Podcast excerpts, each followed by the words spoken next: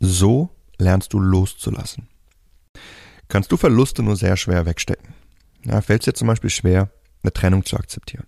Und kommst du nach einer Trennung auch nur sehr langsam wieder auf die Beine.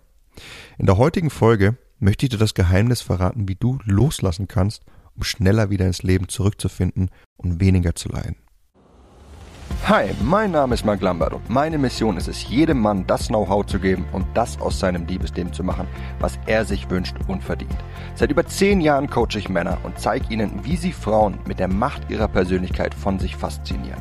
Angefangen vom ersten Augenkontakt über den ganzen Weg in eine Beziehung. Und das ohne sich zu verstellen oder dumme Methoden anzuwenden, die sich nicht nur dämlich anfühlen, sondern von den meisten Frauen auch so wahrgenommen werden. Bis heute habe ich mit meinen Coachings, Büchern und Seminaren über 200.000 Männern zu mehr Erfolg bei Frauen verhelfen können. Und die besten meiner Tipps zeige ich dir hier. Und das ist mein Verführer mit Persönlichkeit Podcast. Ja, aller Schmerz und alle Freude beginnen mit folgender Wahrheit. Beziehungen geben uns Bedeutung. Wir benötigen Bedeutung zum Leben. Ja, wenn das, was wir tun, keinerlei Bedeutung mehr für uns hat, dann beenden wir es oder wir verfallen mehr und mehr in der Depression. So zum Beispiel, wenn wir in einer Beziehung stecken oder einen Job ausführen, die uns einfach keinerlei Bedeutung geben. Depressionen entstehen nicht etwa durch Trauer oder Frust, sondern weil Leute die Bedeutung ihres Lebens verloren haben. Weil sie auf die Frage, wofür lebe ich eigentlich, keinerlei überzeugende Antwort mehr finden. Wenn wir was verlieren, einen geliebten Menschen, eine Beziehung, einen Job, eine Freundschaft oder andere Dinge, die uns was bedeuten, dann geht auch ein gewisses Maß unserer Bedeutung verloren, an die wir unser Leben knüpfen. Ja, je nachdem, wie viel Bedeutung jene Person oder Sache für uns hatte, geschieht somit, dass wir durch diesen Verlust perspektivlos werden. Wenn wir zum Beispiel verlassen oder verlieren wir einen geliebten Job, dann fühlen wir uns verloren. Wir haben erstmal nichts, auf das wir hinarbeiten können. Wir haben aber nicht nur Beziehungen zu Menschen, sondern auch zu unseren Jobs, zu unseren Werten und zu Aktivitäten. Ja, wenn wir jemanden betrachten, der lieben gern Fußball spielt. Und jetzt erhält er die Diagnose, dass er aufgrund eines kaputten Knies nie wieder Fußball spielen werden kann. Dieser Verlust, der trifft ihn deshalb so stark, weil er sich zum Teil durch sein Dasein als Fußballer definiert. Ja, sein Fußballerdasein ist Teil seiner Identität. Und dieser Identitätsverlust sowie eben diese Bedeutungslosigkeit, die daraufhin entsteht, das ist, was uns leiden lässt. Deshalb sprechen Leute, die gerade durch eine schwere emotionale Phase gehen, in der sie was verloren haben, häufig von einer inneren Leere, welche eben durch den Wegfall ihrer identitätsstiftenden Aktivität, Sache oder Beziehung herrührt.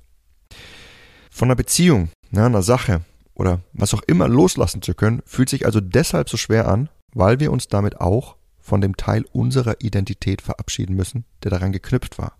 Einen Teil unserer Identität, den wir als Basis unseres Selbst angesehen haben. Ja, um loslassen zu können, musst du also diesen Identitätsverlust ausgleichen. Das ist das Geheimnis daran. Und das machen wir meistens über zwei Wege. Der erste Weg, das ist die kurzfristige Lösung.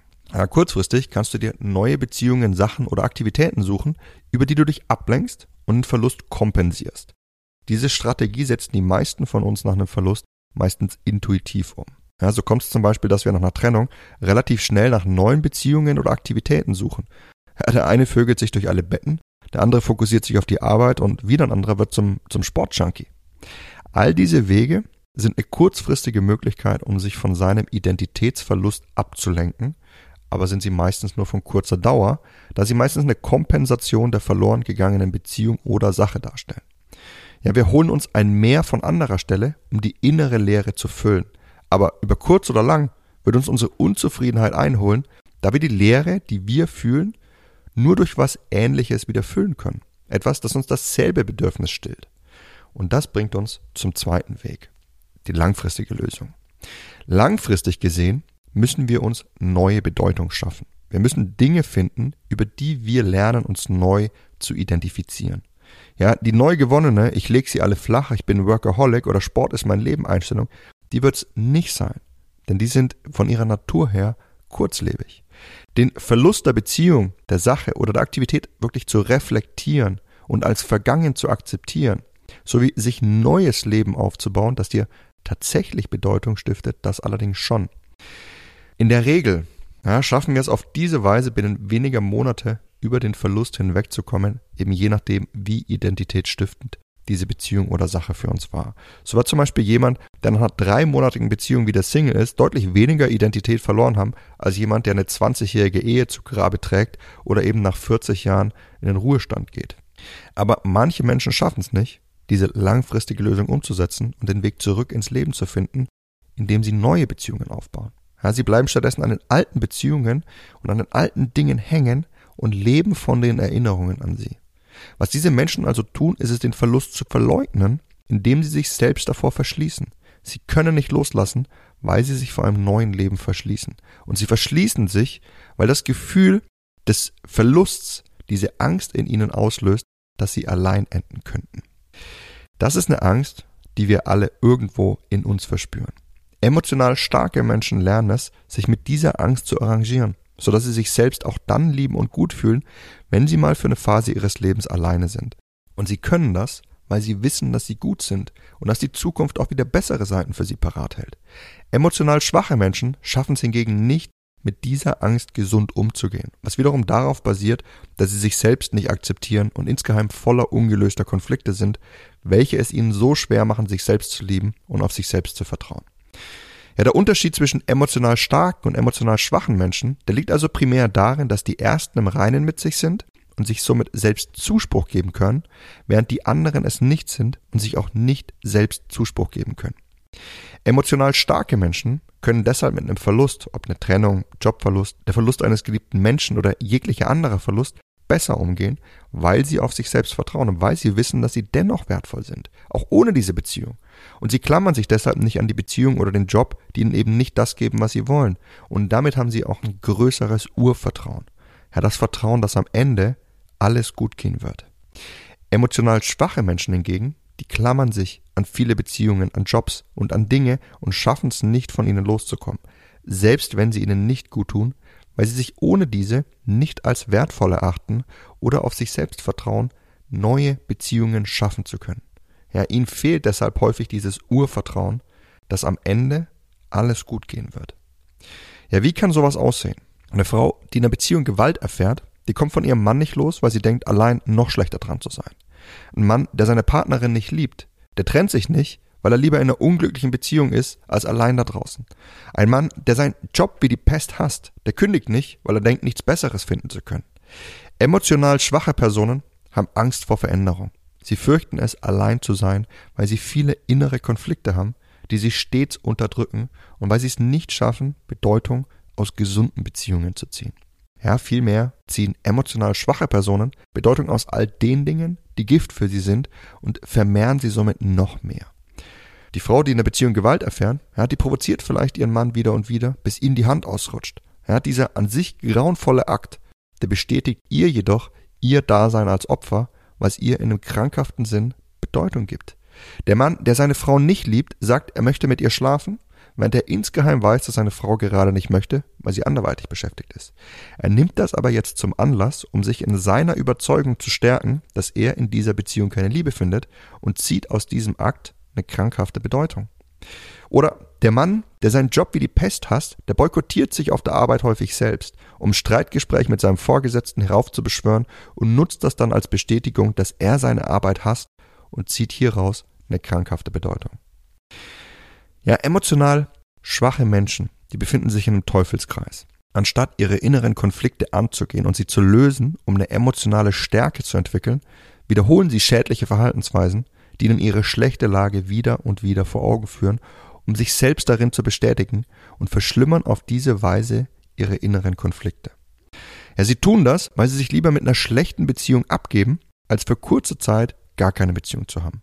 Und schädliche Verhaltensweisen machen abhängig. Ja, der Streit, den sie anzetteln oder das Drama, das sie heraufbeschwören, das gibt ihnen auf eine krankhafte Weise Bedeutung und liefert ihnen somit identitätsstiftenden Charakter. Ja, dass sie Verlierer seien, dass sie immer an die falschen Personen geraten, dass das Leben es immer auf sie abgesehen hat. Emotional schwache Menschen schaffen es auch deshalb häufig nicht, aus ungesunden Beziehungen auszubrechen, weil sie Streit, Konflikte und Dramen benötigen, da das eben der Sprit zum Aufbau und zur Verstärkung ihrer Identität ist.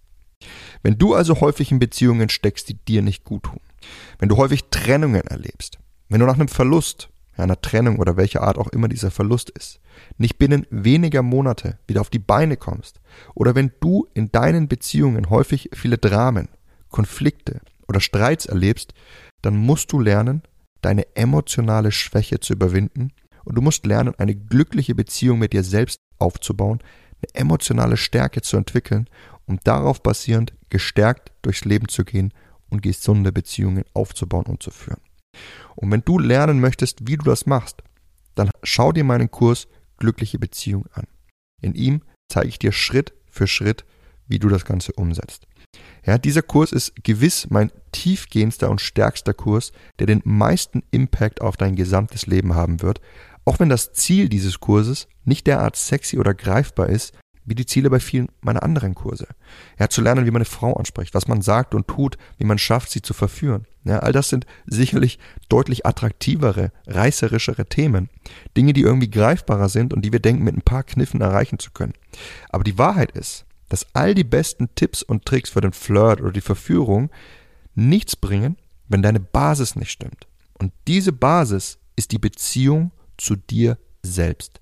Gibt dir die Beziehung zu dir selbst nicht ausreichend Stärke, weil du innere Konflikte mit dir herumträgst, dann wirst du das nicht nur ausstrahlen, sondern du wirst auch Verhaltensweisen fördern, die ungesund sind und mit denen du die emotional starken Frauen verschreckst und stattdessen nur eben die Frauen anziehst, die selbst emotional angeschlagen sind und die das Drama brauchen. Ja, du wirst den Teufelskreislauf in Gang setzen.